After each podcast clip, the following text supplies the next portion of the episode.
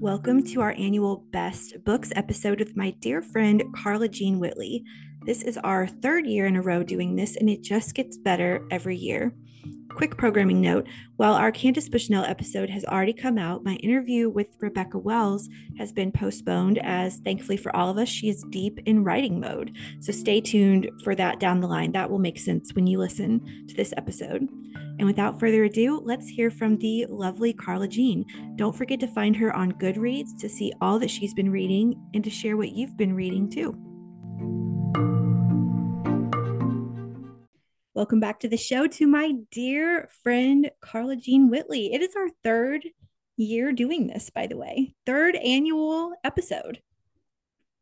And it is one of my favorite year end traditions. I mean, what better use of our time and then to sit around with a dear friend talking about books? Yeah, I can't think of, well, actually, I can think of one and that's something that we did together this year. We saw Beyonce oh. together this year in concert. That's the only thing that was that was one, probably one of the high not probably definitely one of the highlights of my 2023 which listeners know and Carla Jean you certainly know has not been my favorite year. I'm kind of ready for it to end, but you helped me through that personal crisis this year and are still helping me through it and I'm telling you what a year 2023 was, but I want to know, you know, I asked you this last year how was your 2023 in general, not just from a book's perspective, but how was your 2023?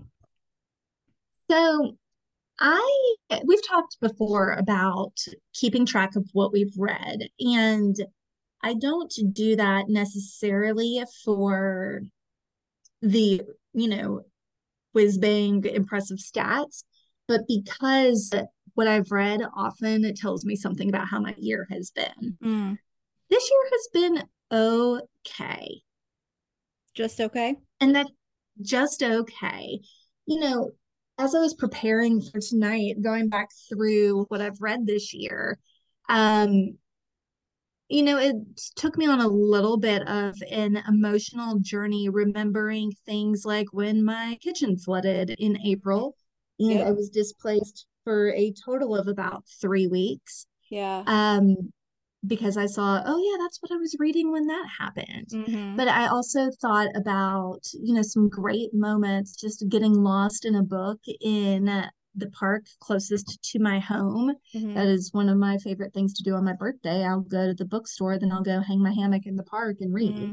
Yeah. Um, but you know, my mom moved to town this year, and having my mom close by is a huge gift.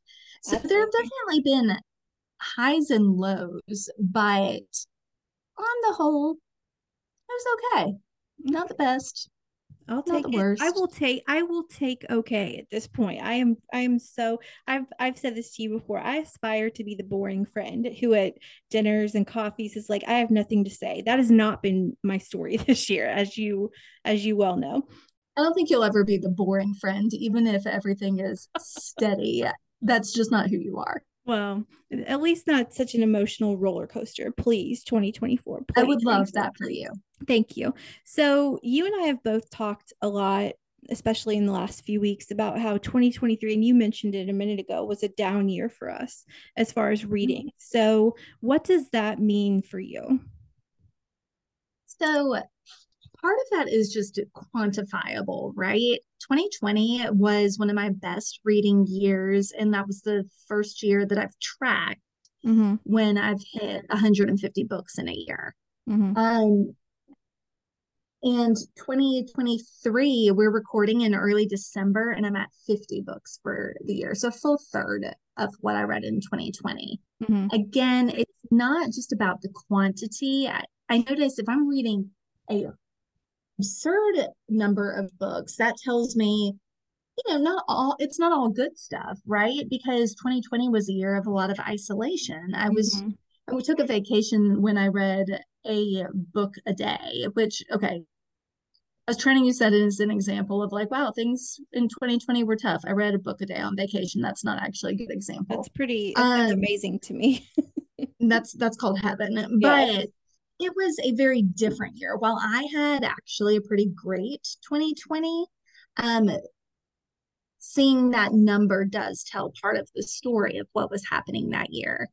My reading being down it usually means that I am experiencing, you know, something different as well. This year has been, you know, exhausting. I've had a lot of different projects going on. And do you ever find that you're just like so mentally tapped out that you don't have space for reading and you just turn on the TV instead? That has been my entire 2023. That's why this year has been such a down year for me with books. Exactly. And it look, no shade on TV. I think different art forms, different value, whatever. Um, some people relate to TV much more than they do books. I think there's some beauty in both of them. Not here for that debate, but I know what it tells me about myself. And when mm-hmm. I am just like so exhausted that all I can do is flip on a TV show, I'm not in the very best place. Like I said, this has not been a terrible year either, but mm-hmm. I have, instead of reading a lot of great new books, and I've also just read, I don't know, some of the books that I was really excited about this year turned out to be about as okay as my year. Mm. Um, you know, it was pretty like middle of the road in a lot of ways. So I found myself turning often to rereading books that I've loved before. Mm-hmm. And that gives me a little bit of a pick me up when I am otherwise a little down on my reading and need a little bit of a mental break. I'm actually doing that right now. So, okay, spoiler alert, listeners, this is so exciting, but we've booked Rebecca Wells and Candace Bushnell on the show, which is like insanely cool. Those are two of my favorite fiction writers of all time. And so I'm reading both of their entire collections right now to prepare for those interviews. And so I'm re I'm on the fourth of four Rebecca Wells. Have you read Rebecca Wells? Divine Secrets of the Ya-Ya Sisterhood, Little Altars Everywhere.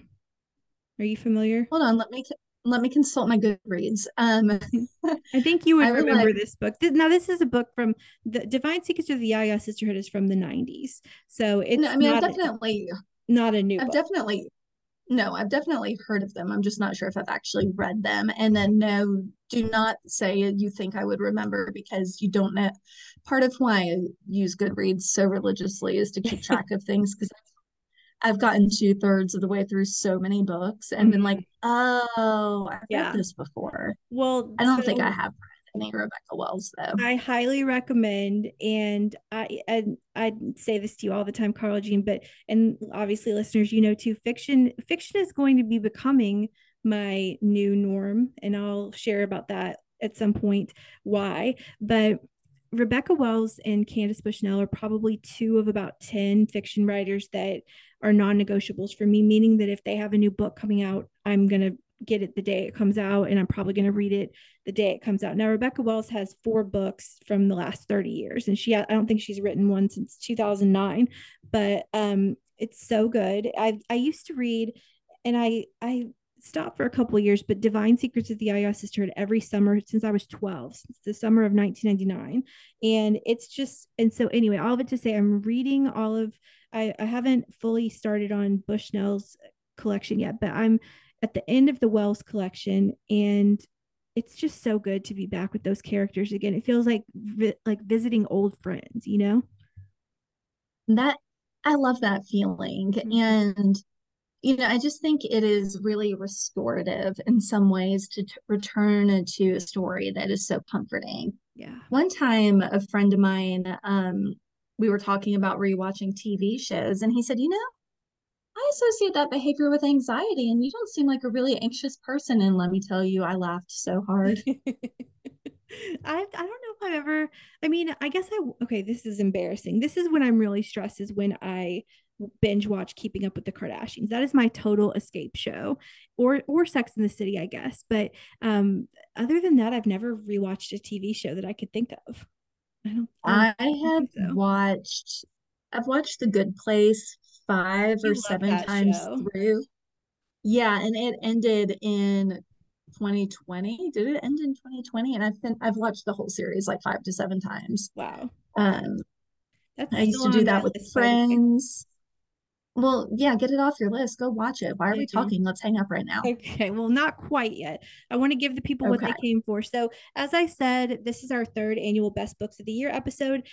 You know the drill by now, listeners in Carla Jean, but I would like to know your again, five is an arbitrary number. Five favorite books of the year. I cannot think of anyone I know who has better book recommendations than you. And as for me, I'm not going to be contributing. I'm just going to be asking the questions this episode because other than this um, Rebecca Wells four book series that I'm reading right now, I truly read nothing this year that was not a part of the show. And all of those books were great, but I need to get back to a place where I'm reading for fun again and not for work. But that's a whole other podcast, and that's a 2024 goal. So you have the floor, my friend. I know you said before we started recording that you are bringing us some fiction, you're bringing us some nonfiction, and then you're going to bring us some rereads. So hit us with it. Take the floor. Do you want to start with fiction? Sure. And actually, I have a list of 15 books. Oh my gosh. Um, Go for it. Yeah. Yeah. So Let's I won't dwell on all of them, but one of my top fiction, and I am going to talk about rereads separately, but okay. one of my top novels that I read this year was I Have Some Questions for You by Rebecca Makkai. And, you know, Rachel, I know you're not a huge fiction reader, but I would love for you to pick this one up. Okay. It is a really like quick and kind of juicy in a way novel, but it also has some real depth to it. And I think that's a really tricky line to walk. So, Rebecca Makkai is the author of the Pulitzer Prize finalist, The Great Believers, which I actually read in 2020. It's a great novel. Mm-hmm. I won't go down that um, rabbit hole right now, but anyway, so this novel, I have some questions for you, is a little bit different than what I've read from her before. The main character is Bodie Kane, and she is a film professor and a podcaster. She it has been asked to go back to the boarding school she, where she went to high school and teach a sort of like a Jan term type class, like a mm-hmm. shorter abbreviated um, class focusing on podcasting. But the thing is that while she was in school, but one of Bodie's roommates was murdered. And mm. this becomes the topic of one of her students' podcasts. So it kind of like is like a cold case, you know, true crime type novel. You know, the true crime in this case is what the characters are experiencing. Mm-hmm. It's not actual true crime. Um, and it digs into our obsession with those types of stories. It digs into who tells those stories and a lot of the nuance around that. Um, and then, of course, you know, there's a mystery at the heart of it because Bodie is convinced that the person who was convicted for her roommate's murder was not actually the murderer. So mm-hmm. it is a really juicy and honestly fast read despite being 438 pages. Uh-huh. decent sized book. Um i really enjoyed spending time in this fictional world and you know sort of grappling with the ideas around true crime and these podcasts and our obsession with it. I love true crime. I like so I, I have a true crime app. I don't know if you listened to the episode where I interviewed a Ted Bundy survivor earlier this season, or I guess we're in, in season nine now, but this was in season eight. And I told her, and I'll tell you that I was always so into true crime until one of my dearest friends' aunts was murdered. And so then it just became very real that these these true crime stories. I mean, now this is fiction that we're talking about here, but these true crime stories, these are people's aunts, sisters, daughters. And so I haven't really been able to look at true crime the same way, but I still am fascinated by the genre, especially if it's fictionalized. I can I feel I can feel good about that or better about that. So that sounds something like something that's totally up my alley. And what's the name of it one more time? I have some questions for you, and the author is Rebecca Makkai. Okay. And listeners, as ever, we will put all of these books in the show notes. So you can just click the link and boom, there's the link to buy it right there. But um, I just wanted to remember that because I might add it to cart like as we're talking. That's I do this every year. I just like sit here and add to cart as you talk. So okay, good. I love pick. it. Solid pick. What's next? Do you want to toggle between a fiction and non, or do you want to go straight down the list, fiction, and then go you on to do non? whatever you want to do, my friend. This is kind of your show. You're driving here. I'm just kind of in the passenger seat with you. All right. So one of the things that I do um, is book reviewing. I don't review a ton. I review almost exclusively for Book Page, and um, I really love when I get an assignment for a book that I end up falling in love with. This year, one of those was Arrangements in Blue Notes on Loving and Living Alone by Amy Key. And this book like nonfiction, is, right? You're right. Mm-hmm. It is a memoir, um, a collection of essays focused on Joni Mitchell's Blue. Oh my god, my Amy mom would love that book. Oh my god, that might oh, be a. Christmas present for her. I was gonna say, have you finished your shopping? I have Get not it. started my shopping and it's December 4th. So that is great. Okay, tell me about it. So the book is arranged in 10 essays. Each essay parallels a track on the album Blue. But one of the things that I love, and Blue is a brilliant album. Let's go ahead and establish mm-hmm. that up front. But I think this book is relevant regardless of your familiarity with the album. So, Amy Key is a poet, and her, you know, I love reading prose by poets. They do frequently bring a different sort of lyricism to the page, mm-hmm. right? Yeah. Um, and it, so Amy Key is a single woman, and she is recounting her experiences and what she expected life and love to look like based on her obsession with this album that has been really important to her since she was a teenager. Mm-hmm. I loved this book, and I think that's part of why I adored it. But also, you know, the way that music and really any art form can help bring us to ourselves is so powerful. I loved reading about this, and I think that um, your mom would enjoy it as well. Listeners, She's go it out. Joni Mitchell fan, so that is uh, mom. Well, the, Christmas will be over. This will be air on I think December 29th, so she'll already know. That's definitely getting added to cart for her. Good pick. So, looking back to fiction, uh, this year I pre ordered a whole bunch of books. And, you know, pre ordering is always a little bit of a gamble. You don't know if the you know blurb copy is going to be uh, if the synopsis is going to res- uh, accurately portray your emotional connection to the book. Mm-hmm. But I loved the book Dear Edward by Ann Napolitano, which this year also came out this year, last year, I don't know. Anyway, it's a TV I feel like last year too. on this episode you were like, I can't wait to read that because I know I, we mentioned this book last year. Yes. Well, I pre ordered it and it turned out that was a spot on decision. Um, Ann Napolitano is now one of those authors who I might just need to go back and read everything. Yeah. Um, so this book is the main character is a young man who grows up in a house um, with just his parents and feels pretty isolated. I'm trying not to get into spoilers about like the nuances of this, mm-hmm. but when he goes to college, he meets a woman, falls in love, and it becomes part of her family. The novel really gets into the nuances of this family, of his wife and her sisters. And the, I mean, just the way that Ann writes these characters, they feel like friends. Mm-hmm. They feel like someone who you can sit with through the best and worst of times. Mm-hmm. And as you get to know them, even when they make some pretty big mistakes, you understand where they're coming from. Mm-hmm. And I think that's the real beauty of a novel is that it's an emotional truth. It's not literally a true story, but the things that we read can help us understand other people and other perspectives. Mm-hmm. Hello Beautiful is one of those novels that just really showcases the complexity of any individual's character mm. and a reminder that we are all more than our best and our worst decisions. Okay. Again, adding to cart. This is what happens every time I want to read. You are good at selling books, by the way. Like you should work for a publishing house as if you don't have a million other things going on. But my God, okay, you're selling all of these to me.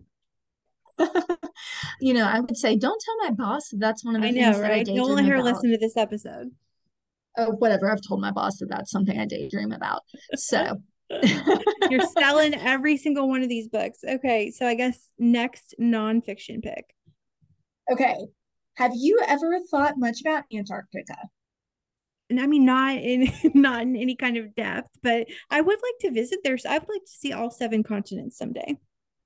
Well, earlier this year, one of my neighbors were on the HOA board together, and he went to Antarctica. He retired at the end of last year, like last fall.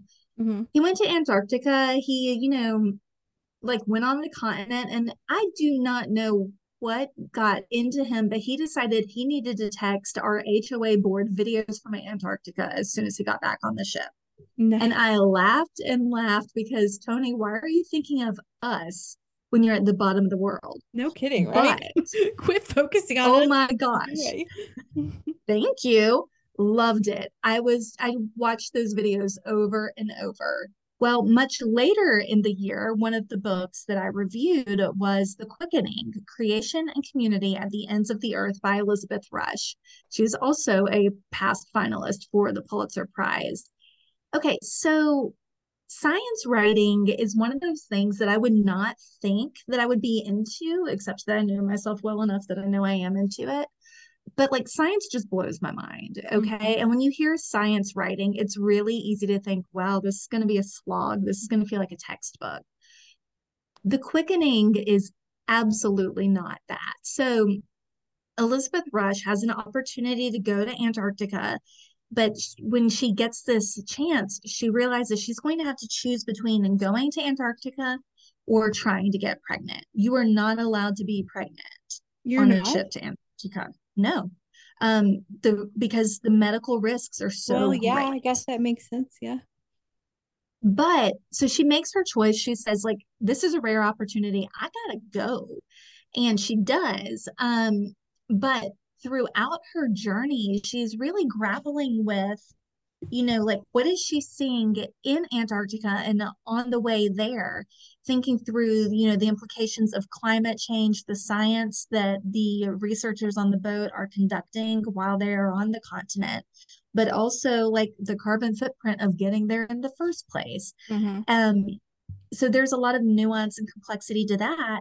But in this, she's also there's also a memoir element as she's a, you know, sitting with her own desire to become a mother mm-hmm. and the fact that there just haven't been a ton of women who have gone to Antarctica, and there are even fewer women who have written books about yeah. Antarctica. Yeah, yeah. So she beautifully weaves all of these things together. It was one of those books that, as I was reading it, I was just like, holy cow, I need everyone to read this. I need to reread this. It is gorgeous and complex and so smart. Um, I mean, she's one of those authors that I just um, was immediately in awe of how she's able to take some really difficult and complex concepts and pull them together in this incredibly readable uh, way. Tell us the name of it again. The Quickening by Elizabeth Rush. Okay, sold me again. Four for four. I love it. Okay, now this next one, I have to tell you how I came upon this book because this is not how I usually buy books. So, you know, I'm a really big fan of our local bookstores. I pre order from them frequently. I wander down to them on, you know, Saturdays frequently. I love spending money in our local bookstores and I love that, mm-hmm. that booksellers are able to recommend books, kind of like how I'm doing for you right now. Yes. But one Saturday, I was on my regular Target run and um, I had like a $10 off if you spend X amount of money, one of those deals in the app. And as I was coming up to check out, I saw the book Tom Lake by Ann Patchett sitting near the register. Ann Patchett. It was 20 per Yes, yes, yes. Yeah. It was 20% off. And for some reason, something around the conversation of Tom Lake had made me think I might need to read this book. So I actually prefer Ann Patchett's nonfiction to her fiction. But she's really known for her novels. Mm-hmm. Anyway, I decided, you know what? I got 20% off, I got $10 off. I am buying this book from Target. And something like 36 hours later, I had finished this book that I bought really? at Target. Really? Loved it so much. Told my mom she had to read it. It was my mom's first audiobook. It's read by Meryl Streep. My mom was like, wow, this wow. woman reading this audiobook is really good. And I was like, yeah, mom, she's one of the greatest living actors. Um, wow. I've since sent, sent my copy of the book home with my sister to read. Anyway, so I'll say up front, some people really don't want to read a book that has anything to do with COVID. Mm-hmm. So if that's you, maybe don't pick this up, but I'm going to make a case for it anyway because it's not really about COVID. The backdrop is 2020. The main character, Laura's three daughters, come home to their family orchard in Michigan because it's 2020. And, you know, college, not such a great place to be right now. Yeah. Anyway, so they return to the family orchard. A lot of the, you know, regular employees of the orchard are not available because hello 2020 so the family goes out into the orchard to pick the cherry trees and while they're doing this the girls ask their mom to tell them about when she dated peter duke a famous actor who she had a, had a romance with years and years earlier at a mm-hmm. theater company called tom lake mm-hmm. so book is going between Laura telling the story of her summer at this uh, theater company in Michigan and then coming back to the present day where she's spending this time with her family, her daughters who are growing up, and her husband who is, you know, like her faithful rock. Mm-hmm. So it is one of those sort of quiet novels in a lot of ways. A domestic novel, I think, is the t- a term that is often thrown around because it's so much about these five people at their family orchard with these flashbacks to a more more obviously exciting more dramatic youth it's just beautiful mm. i loved the reflection on family and the ways that you know that laura's you know early 20s helped shape who she became, even though she went a completely different direction. She is not an actress. Mm-hmm. Um, I just I loved this book. It is definitely going to be one of those that I reread, and I keep pushing it on people, even if they're like, you know, I'm not really a big Ann Patchett fan. I'm like, go give this one a chance. Love it. Love it. Okay. This is this is maybe your best list ever and they've all been good. These are all so good. Like I I'm with every last one of them. Love it. So jumping back into nonfiction, one of the great things about local bookstores is that you get to hear from and sometimes meet authors who a you might already admire but b you might not have heard of without that bookstore's guidance and this year one of the best book events i attended was for sabrina Orah Mark um, who is actually a close friend of one of the owners of thank you books which is one of our Love fabulous stores yes. here in birmingham alabama yeah. so sabrina's book is happily a personal history with fairy tales and it is just one of those magical collections um, that is almost hard to put into words. These are, it's a memoir and essays, which you might be picking up on. This is a format that I really like. Mm-hmm. Um, but throughout this book, she is uh, referencing fairy tales and drawing parallels between these fairy tales and her real life and her experience parenting, her experiencing experience as a Jewish woman who is raising black children. Um, and you know her particular cultural environment. She is a professor in the South, and I mean it's just beautiful and unusual and like moved me to tears at various points. It's one of those books that's really easy to pick up, read a one essay and put it back down if you've got a lot going on. Mm-hmm. But it is equally easy to just rip through it and finish the whole thing in a day or two because it is so such gorgeous, thoughtful writing. Um, I'm just really grateful that this book that might not have been on my radar, if not for our local booksellers, ended up being one of my favorite reads of the year. And that is why, actually, I think this episode will have aired by the time this one does. We are doing a special mini episode on bookstores around like the best like bookstores to put on your bucket list, like um like Square Books in Oxford, Mississippi, because I haven't I haven't fleshed out the list yet. This is only December 4th, but yes, go to your local bookstore no matter where you are listening from. There is a great bookstore somewhere near you. I guarantee that. I love it. It's such I mean, they're so special and they make such a big difference in our reading lives. It really does. And big, Amazon has enough money anyway. Sure do. I'm a really big fan of um, spending money in the places that you want to continue to exist. And as I mentioned earlier, one of my favorite things to do on my birthday each year is to go buy some books. Mm-hmm. So this year, one of the books that I purchased actually it was published on my birthday last year coincidence mm. um but was also like strongly recommended from by the bookseller Davis who was ringing me up that day. And that is tomorrow and tomorrow and tomorrow we talked Gabrielle. about that we talked about that last year too. I think that was also on your list of books you wanted to read. Well checked that one off. It you read is, it i read it. It is what so it's a novel about video games and you'll hear people saying over and over again i don't care anything about video games but i loved this book and that's because it's not really about video games. Like you know so many of these uh, stories are really about the ways that people connect to each other. Mm-hmm. in this case it was through video games. It's these two college friends who uh, work together to design video games and um there are some parts of the story that get a little inventive with the structure, with the way that she's telling the story. There's a, um, I don't want to give it away, but there's some really nice allusions to different games of the past, such as Oregon Trail. Um, people who really oh, yeah. love video Oregon games Trail, will find baby.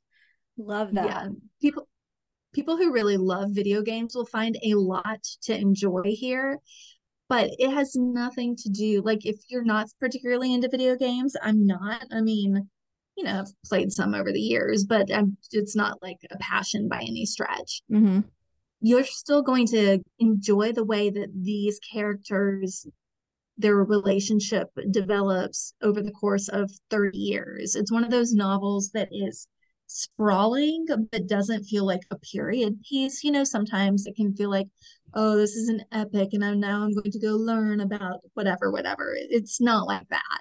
It is just really fun and accessible but also talks so much about relationship and art and the, the creation of art and what art as vocation says about the creator. It gave me a lot to think on. And I definitely get why so many people were so excited about this novel. Yeah, that's been a buzzed about novel for sure. I've heard that mentioned by you, I've heard that mentioned by a lot of people.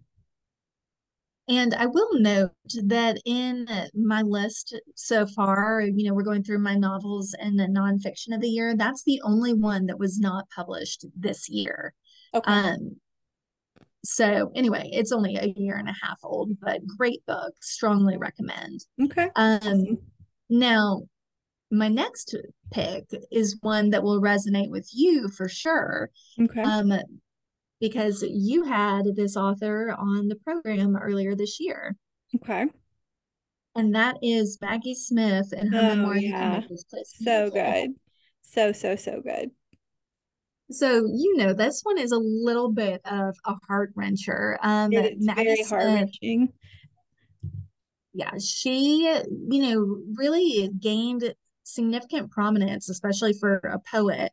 Whether we like it or not, poets are not exactly you know famous. Um, but she generated a lot of attention several years back um, with a, a gut wrenching, beautiful poem that really resonated during um, some tumultuous times for our nation. Um, that success did not always sit well with her husband. And in this uh, memoir, she's uh, sort of deconstructing the dissolution of their marriage. I love a memoir anyway. I tend to gravitate toward memoir. And I think all of the books on my nonfiction picks this year have some semblance of memoir. You could classify them mm-hmm. a few ways, but definitely memoir is one of those classifications. But I also really loved that in this book, she spends so much time examining the craft of writing and storytelling and mm-hmm. poetry, um, how she is telling the story. And as a writer, that's something I'm really interested in. Um, as a reader, that's also something I'm really interested in. Please mm-hmm. tell me about how you did your work. I love that stuff. So I would recommend this particularly for people who that resonates with, but certainly for anybody, particularly people who have, you know, maybe been through a difficult dissolution of a relationship and chosen to still find beauty in the life that they're left with. You know what? Everything in my life kind of fell apart in June. And I think we had Maggie on the show in March or April. It was definitely uh-huh. before all that happened. I would I and I loved the book and it touched me before all of this happened. I wonder if I went back and read that might actually be a little bit too raw still to read because it's so good and so so painful, but I wonder what the read would be like post June 2023. It's so good. And the book is called You Can Make I, am butchering this because I'm not prepared. It's You Can Make This Place Beautiful, right? you could you could make this I, I, that's what i was wondering about i was like it's either you can or you could you could make this place beautiful and she she was on the show listeners like i said i think in march or april so go back and listen to that conversation she was lovely yes and then we're going to stay in nonfiction for a minute and talk about another former guest of yours Margaret Renkl. I you know it warms my heart so much to hear you say things like that. Like another former guest of yours, two two of them are on your best books list. That makes me so happy. Let's keep bringing on the greats to this show, starting with Carla Jean Whitley. Oh, well, thank you. Thank you very much. um, but yeah, so this year, Margaret's latest book was came out, The Comfort of Crows, A Backyard Year. And of course, Rachel, you and I got to hear Margaret speak about this at another one mm-hmm. of our local bookstores, Little Professor, here in Birmingham, Alabama. And I went home and read that, and that is actually the rare exception of a book that I did not read for work that was amazing. So I I second this recommendation. Well, I'm getting excited for my first reread of The Comfort of Crows. The You're already rereading it? Wow, it just came out like less than two months ago, I think. Yeah, well, stick with me here. Um, the way it's structured is that there's an it's 52 essays that take us through the year starting in the winter so i'm planning to reread it the first starting the first week of winter because mm. these essays are you know as margaret is known for they offer personal reflections on nature um particularly though not exclusively from the vantage point of her yard in nashville tennessee and Margaret has such a gift for examining the natural world and making that accessible no matter where you are. You know, sometimes we think, oh, nature writers are going to be like, you know, out gallivanting through the national parks and traveling to these far off places like Antarctica. Um, but we can engage with the, the natural world from the, you know, the comfort of our own homes, from our own yards or you know i spend a lot of time sitting on my balcony reading i live in a condo um and observing the birds and the plant life around me so another thing that makes this book really special though is that in addition to 52 essays and then these little short what she's called praise songs shorter pieces that are you know sometimes just a paragraph or two um, we've also got 52 pieces of art by her brother, Billy. The art is incredible.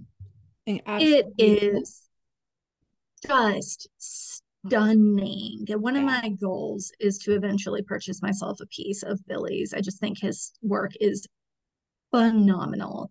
Yeah, and so, it elevates the book to another level, oh, I would say. 100%. I think that the relationship between these siblings, um, him creating visual art and her creating this written art and the way that they play off of each other is really special and it's such a treat to get to um you know to spend you know 25 30 dollars for a book and i get to take these 52 pieces of art home with me yeah yeah uh, i'm obsessed so i'm looking forward to this year reading it like a devotional it's basically structured like a devotional yeah. with one chapter per week um so come the um winter solstice, I'm going to be jumping right back into the comfort of crows. I think I should do that as well. I'll join you in that. Well, that'd be fun. Love it. So, I wanted to briefly share what my big rereads of the year were. Um, yes. We don't need to spend a lot of time on this necessarily, but because we talked so much about, you know, the like sort of down reading years we've had, I keep a shelf of my favorite books, the books that I can turn to again and again and find a lot of comfort in. And I actually started the year with one of those because I gave a copy to my nephew, my eldest nephew, for Christmas last year. And that is Frindle by Andrew Clements. Um, okay. We don't don't spend a lot of time here talking about kids' books, do we? We I don't think we ever talk about kids' books. Have we ever had a kids' book author on the show? I don't think so. Not exclusively. Like they might have done a kids' book, but it wasn't why they were on the show. Well, I love this book in a nutshell. Not opposed, about... by the way, to kids' books. Totally into it. Just hasn't happened yet. Well, maybe see if Andrew Clements has got anything going okay. on. Okay. So in this book, Nick is the main character, and he is having some trouble in school, and he decides to challenge his teacher one day. Basically, he's cutting up. He doesn't want the, the lesson to move on. They're talking about the dictionary, and he challenges her about like, okay, but who decides what goes in the dictionary? She tells him to write an essay about, you know, about this, and he learns okay about the process and decides to be a little bit of a smart aleck. A pen is no longer called a pen. He's going to call it a frindle. So okay. he gets his classmates in on this, and it becomes a trend throughout his town. And his teacher is pushing back on him about it, and it just becomes this really big deal. And um, I'm just going to go ahead and give you a spoiler. This book is almost 30 years old. So if you don't want the ending spoiled, then skip ahead 30 seconds. But basically, in the epilogue, we find out that this was sort of his teacher's grand plan all along. She sends him a copy of a new dictionary that was updated with new words, including the word frindle. And um, basically, she, she taught him a lesson about rallying around people and the, how words are defined. And then just, it's all this like really interesting clever, clever book that was so much fun to reread with my um, nephew who was nine years old. That's awesome. Yeah, you know, you've got my wheels turning. I would love to have a children's book author on here. That's neither yeah. here nor there for this conversation, but some children's books are great. Like they're really, really good, like even for adults. Yeah. Oh, yeah. 100%. Now, I will tell you, I've looked it up and you can't have Andrew on the show. He died in 2019. Oh, that'll um, do it. That'll do it but look up his work. He has some great books. When you said other... Uh, when you said this has been out for 30 years, I was like, oh, I hope I can get him on the show, but rest in peace, sir. Yes. Um another one of my rereads this year was also a children's favorite, The Giver by Lois Lowry. Oh yeah, yeah. Okay. That's one that I try to reread every year around September 14th because it was my sister's um, favorite book, and that was her birthday. Okay. Um, so if you don't know The Giver, let's not talk about it. Just go pick it up. Just go. Yeah, just go it. read I it. I've read that too. I I second this recommendation. I read it for the first time in 2015 or 2016, and I was like, "Hello, what was I missing out on all these years. Have you seen the movie? Uh, no, I have not seen it either. Um, it, I know it has yeah. Taylor. I know it has Taylor Swift in it. Um, which you love Taylor Swift. I also love Taylor Swift. So maybe we should see it. But yeah, I haven't seen the movie yet. But it's also a movie. I've heard that it's terrible, but I haven't seen it. I haven't seen um, it. But read the book. Read the book before movie. Always is my my general rule. Absolutely. Um, another favorite that I revisited this year is Bird by Bird by Anne Lamott. Have you read that one? I have not. Mm-mm. But guess so what? oh, this is a this is a side note. We are having um Anne Lamott's husband on the show in January. Oh, that, that'll be fun. It was a great. We've already recorded it. It was a great episode. Excellent. Well, I'll look forward to that. Yeah. Well, anyway, Bird by Bird is one of my favorite books about writing. And I first read it probably 10 or 15 years ago and it held up. So if you are ever a little down on your writing practice, it's a great one to turn to for okay. a little reinvigoration. Love it. I'm always looking um, for reinvigoration. Yeah, go get it. Um, this was also kind of the year of the Anns. You know, I had two Anns on my favorite mm-hmm. fiction of the year. Two of the best two, at that. Yeah, well, and I've got two of the best Anns on my favorite rereads. I also reread This is the Story of a Happy Marriage by Ann Patchett. Okay. Um, I mentioned that I love her nonfiction. This is the Story of a Happy Marriage is an essay collection, and it is fantastic. Again, one of those things that's so wonderful to turn to when you are in a reading lull. Mm. Love it. Um, Ann Patchett, love Anne Lamott. Good, good picks all around. And then uh, now I'm trying to remember, Rachel, do you happen to have in front of you what my best books were last year? No, but I can pull up the show notes and tell you. Give me just a second because I reread a couple of books this year that I'm wondering if they might have been on my list last year. Yep. Okay. So I love rereading, and sometimes it doesn't take very long for me to re- return to a book. Last year, when we talked about my top picks of 2022, I probably told you that when I read This Time Tomorrow by Emma Straub, I quickly thought, okay, as soon as this is out in paperback, I'm going to buy this. Mm-hmm. I need this book. Well, it came out in paperback. I went and bought it. I think it was actually one of my birthday books this year. I reread it and it is at least as good on reread. Mm. I love this book and it is one that I will be pushing on people at every opportunity for probably years and years to come. Um, but then another one of my um, favorite books from last year was Signal Fires by Dani Shapiro. Everybody loved I, that book. Yeah, you loved that book. I remember you talking about it. Yeah, and I I love Dani Shapiro. I'm starting to think I just need to read everything that she has published. I love her fiction, or this is the only fiction I've read, but I loved it. I've loved several of her memoirs. And a couple months ago, I was like, you know, I want to revisit Signal Fires. So um, I'm not going to delve deeply into either of those. We talked about them both last year, but those are two wonderful novels that I strongly recommend. And well, you know they're good if you've already reread both of them, and it hasn't even been a year since we dropped the last episode when you read them for the first time. That's the mark of right? a good book. So, and I did not actually realize that until we went to talk about it. So here we go. Yep. Um yep. But let's okay, so those are my 15 highlights from the year. I you that know I said quickest read... 15 ever. That was so fast. Okay. Well, we're gonna put all of this in the show notes, listeners. I'm buying all of them and give and gifting some of them.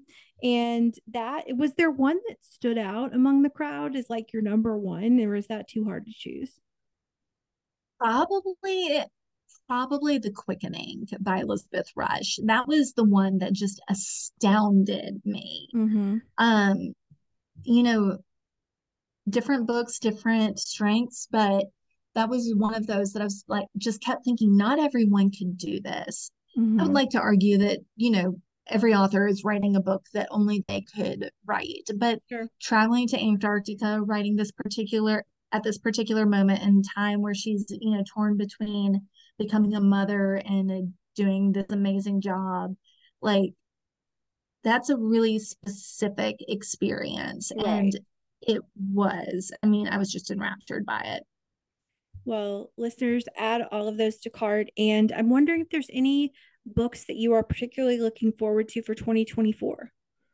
Well, I was going to ask you that. Yeah. Um, yeah, I so, mean, I'd have to think about it because I'm coming in unprepared on that side. But you, you, you tell me let me think about that. I've got some notes. Um, so you might remember last year one of the books that I just went wild over was "We All Want Impossible Things" by Catherine yeah, Newman. Uh huh. Uh-huh. It's one of those books that I reread pretty much immediately. I was reviewing it and I was like, I'm sorry, I can't take notes. I just have to read this entire book today. Mm-hmm. Um, so I reread it pretty quickly for review. And I heard a few months ago that she has a new novel coming out next year called Sandwich. So what did I do? I just immediately bought the book. Mm-hmm. I don't really care what it's about. Um, but from what I am reading, it is partly about a woman who has always looked forward to her family's trip to Cape Cod. Um, but this particular year is really interesting for her because she is feeling sandwiched between her children and her parents. You know, and you know, you hear all the time about that caregiving being between generations. Yep. Yep. Um, mm-hmm. I don't have kids, so I don't totally relate to the caregiving for children. Mm-hmm. Um, but you know this year my mom had a relatively major surgery she had a knee replacement and i definitely experienced some of that caregiving firsthand given how masterfully Catherine Newman wrote about the experience of grief um, in "We Are We All Want Impossible Things." I'm really curious to see how she writes about mm-hmm. this, you know, really common experience of being sort of the sandwich generation. I love that. Okay. That's that's definitely what is what is the author's name again? Catherine Newman. Catherine Newman. Okay. Got it. Anything else? Well, yeah, I mean, I have a list of eight. How many do you want me to go into? I want you to go into eight. If you have eight, okay, hear all of them. I'll give you high level on most of them. Um, okay. actually, earlier today, I finished reading After Annie by Anna Quindlen mm. um, which comes out in March. Okay. I've read a lot of Anna Quindlen over the years, both fiction and nonfiction. And it, she's just a fantastic writer. In this book, um, Annie Brown has died suddenly. She's in her late 30s, married with four children, and a best friend who is more like a sister to her. So we spend the novel with the, people who were left behind, watching and li- living with alongside them as they process their grief and figure out how to move forward while not letting go of her memory. Mm. You know, I'm kind of a sucker for a grief story. Um, so that's not any surprise, I don't suppose, but it is I mean, it's beautiful. It's tough subject matter. I finished it this morning, so I'm still kind of processing mm. my thoughts about it, but definitely one to look for in okay. the spring of this year. Nice. Um, up next, I'll be reading Grief is for People by Sloane Crosley. Let's just go ahead and focus on the grief up front, right? I was going to say, gosh, you well, you, this was so your list this year was much less grief heavy than it was last year because I think like most of them were about grief, which there's nothing wrong with that. I mean, I'm, you know, in a season of grief myself, so there's nothing wrong about reading books about grief, but mm-hmm. um, you know what? If you like it, you like it. Yeah, I mean, I think books help us process what's mm-hmm. happening in our definitely, lives. So definitely. they can be tools. So I have this one. I haven't started reading it yet, a mm, couple pages, but Grief is for People by Sloane Crosley is a memoir. Um, you might recognize Sloane Crosley's name from some essay collections she's written. I'd be told there would be, I was told there would be cake, for example. Okay. Um, she's also a novelist. Cult Classic is, I think, her most recent novel. But in this memoir, um, she's writing about two key experiences one, her apartment being broken into. Mm-hmm. And then one month later, one of her closest friends um, dies by suicide. Mm-hmm. So she's uh, ex- working through, uh, you know, these two different types of grief. And of course, you know, there's this whole like pandemic in the background. Oh yeah, um, that thing. Yeah. So grief is a universal experience, even if these exact experiences, the details may not be universal. Um, so I'm mm-hmm. really interested to see how she processes this. And, you know, as someone who has also written a lot of humor, um, I don't think this is a funny book per se. I haven't read it yet, so you know, TBD. Mm-hmm. Um, not funny in the way that she's known for, at least, but dark humor can help us get through things. Yeah, no doubt. Um, this is a, by the way, a nonfiction heavy list, so you might find a lot to love. Well, you're here. at home here. You know this show is all about that, so no worries. Go for it. Um, I'm also looking forward to the last fire season by Manjula Martin, who um, I actually know her work because years ago she ran a online magazine called Scratch. It was about making money for writing. Okay. Um, so it's great. There is a um a collection that came out of that. I will talk to you more about that later, but Google it people. Okay. It's good if you're into like writing and also you like getting paid to be to write. Mm. Some really good content. Yeah. Anyway, and she actually like we have corresponded a little bit over the years because I had asked her to speak to one of my classes. Anyway, but I don't really know this woman. It's just she's been on my radar for a long time. Mm-hmm. But the, her memoir, The Last Fire Season, is coming out, I think, in January. And it is exploring the wildfires in Northern California um, and just, you know, memoir, her life set against these fires, natural history, all of these things sort of coalescing at this moment in, mm-hmm. in time. So can't wait to read that. I really love memoir, I really love nature, really love, you know, one of the blurbs I'm looking at just talks about the literary inquiry. Um, and I just think she's a super smart writer. So I can't wait to get my hands on this. I've tried, I have not gotten it yet. Mm-hmm. So nice. I'll be lining up at my local bookstore. Nice. Um, so long as we're just going to keep rolling with a lot of memoir. Um, mm-hmm. Splinters, mm-hmm. another kind of love story by Leslie Jamison. Are you familiar with Leslie Jamison? I'm not.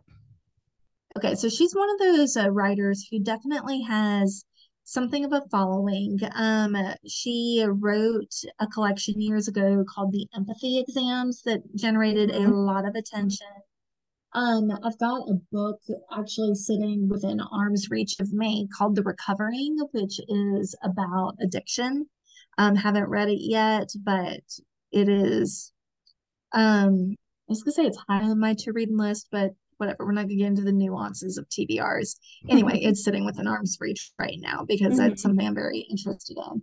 So, but this is her first memoir, and she's writing about you know the intimate relationships of her life, her relationship with her daughter, um, her marriage, which if I believe ended in divorce, and then just like all of the experiences of being a woman and her particular experience of being a woman. Mm. So, yeah, bring it on. Sounds like I, I should am, be reading her, so that's going to be added to list as well. Yeah, and she's another one of those where who's just like super sharp, really smart, and um, and be curious to hear your thoughts on her work. I will let you know. Can I sneak my fiction and nonfiction pick in here really quickly before Bring I get to do that? So I have not uh, prepared to answer this. I'm just this is just off the top of my head, but one of my favorite fiction authors. In fact, I mentioned her 2022 book on the show last year, um, Emily Giffin love her every time she has a book. She has a book come out about every two years. And every time that day comes, I get the book and I read it that day. And then I have to wait another two years. She has a book coming out in 2024, I believe.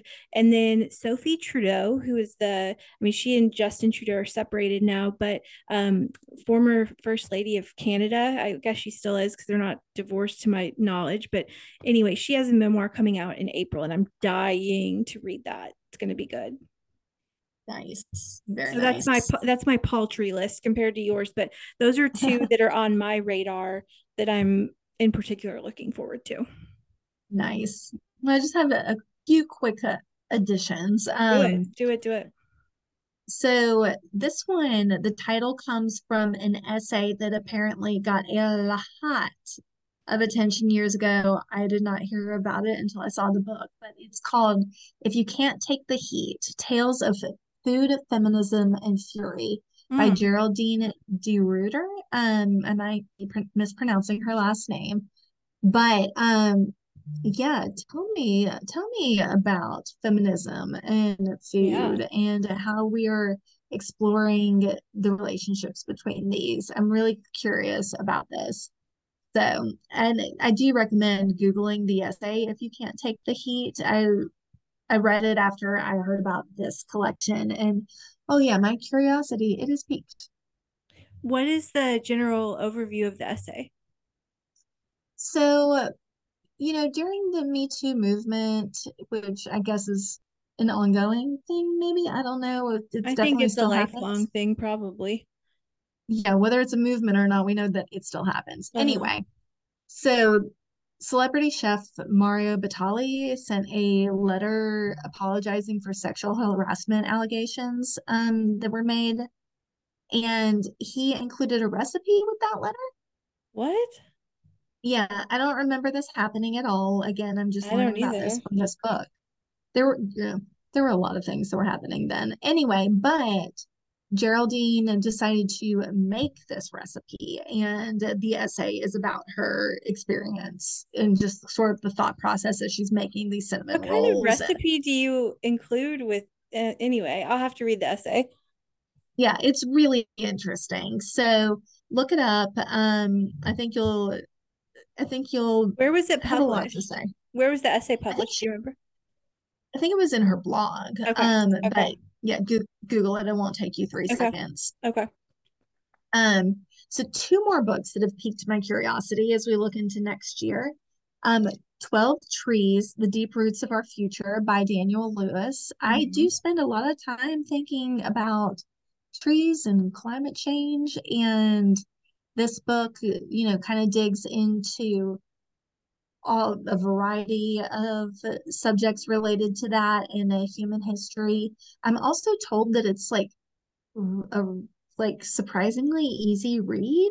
Mm-hmm. So yeah, bring it on. Although I will admit I spend way too much time like lying in bed at, at night thinking about climate change. So I'm going to proceed with caution, but I love to learn. So let's do it. Lifelong learner. I love it.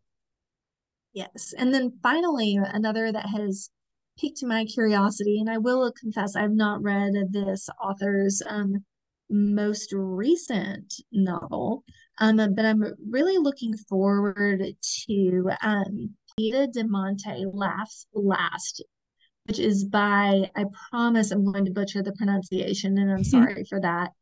Um, Zo- Xochitl Gon- Gonzalez. This is the same author who wrote Olga Dies Dreaming, which was published in 2021. Really well received. I've been sleeping on it, but okay, this is one more reason to go back and read a book that I missed when it was new. So, Anita de Monte Laughs Last is a, about set in 1985. Um, well, sort of the in, the instigating event is 1985 when this rising artist is found dead. And her death is just like the buzz of the town. But then the bulk of the book it looks like is set in 1998 and the conceit is that an art, third year art history student is working on a thesis and um, has you know turns back to this story to this death. Um, and digs into okay, so what does this say about the art world? So there, it looks like there's going to be some good themes of, um, you know, people of color being in the minority, working harder for to get the same opportunities, like real world problems. Um, I'm really excited to read this novel. I love novels set in the art world, and I love hearing from perspectives that are not my own I am neither an artist nor a person of color. And I think, you know, as I said earlier, one of the great things that reading can teach us is about experiences unlike our own. So oh, that's the number one chief. One that's the number one chief thing that I use reading for is to yeah. experience life that I've never experienced. Yeah, so this is going to be a good one. Well, that was fantastic. I think that was my favorite of the three that just keeps getting better year to year. So, is there anything else that you'd like to add for the good of the order that we've inadvertently left out? Um, if you've got great book recommendations, you should probably send them to us. Yeah, absolutely. And Rachel, are you on Goodreads? I'm not on Goodreads. Can you believe that? I don't track my books. And I feel like I, I can't remember this, but I feel like I said last year that I wanted to start doing it and then I didn't. But really, I, mean, I guess you can track what I've been reading based off of the, the show. So, um, but I did, I, I, as I sit here thinking, I did read, like, I read Spare, of course, by Prince Harry. I read Britney Spears' memoir, but again, those were both also for work. So, um, that's a goal of mine. Hold me to this, listeners, and Carla Jean is to just read purely for fun in 2024. It is a gift. Um, it well, is Y'all can find me on Goodreads, um, where I'm obsessively tracking what I read. You can also find me on Storygraph, where I am forgetting to update what I'm reading, but we'll come back in before the end of the year every year because I like the data that Storygraph offers. Um, but yeah, that's that would be my final call out is y'all send on the recommendations because yeah. I want them. Love it. And do they just find you? I'm not on Goodreads, so I don't know. Do they just find you on Goodreads? Do they just type in your name, Carla Jean Whitley? Yes, I will admit that sometimes people have some trouble finding me because I have also published books. So sometimes yeah. it's easier to find my author page than it is to find me. I don't really know how to help you with that. Good luck. And uh, if you add me, then I will add you back. and Godspeed. And yes, we talked about her books in last year's episode. So listeners, go back and listen to that if you want a primer on all of her work. And thank you so much for being here today. This is again one of my favorite parts of the end of the year. And happy 2024 to you, Carla Jean, first of all, and all of you listeners. And look, may it be calmer and more peaceful and filled with more good books than we can stand. And we've got certainly a running start with Carla Jean and all of her picks on this episode. So I have been plugging this all month, listeners, but I'm so excited to kick off the January wellness series on the show next week. You are going to love it. It's going to be about physical wellness and mental wellness. And thank you again to the lovely Carla Jean Whitley, who is just one of my best friends and one of the best people I know. And the wellness series listeners will kick off on January 1st. And anything else that you'd like to close out with, my friend? I think that's it. Y'all keep reading. Yes, keep reading, and we'll be back here, God willing, in a year for the best books of 2024. Happy New Year, listeners. Happy New Year.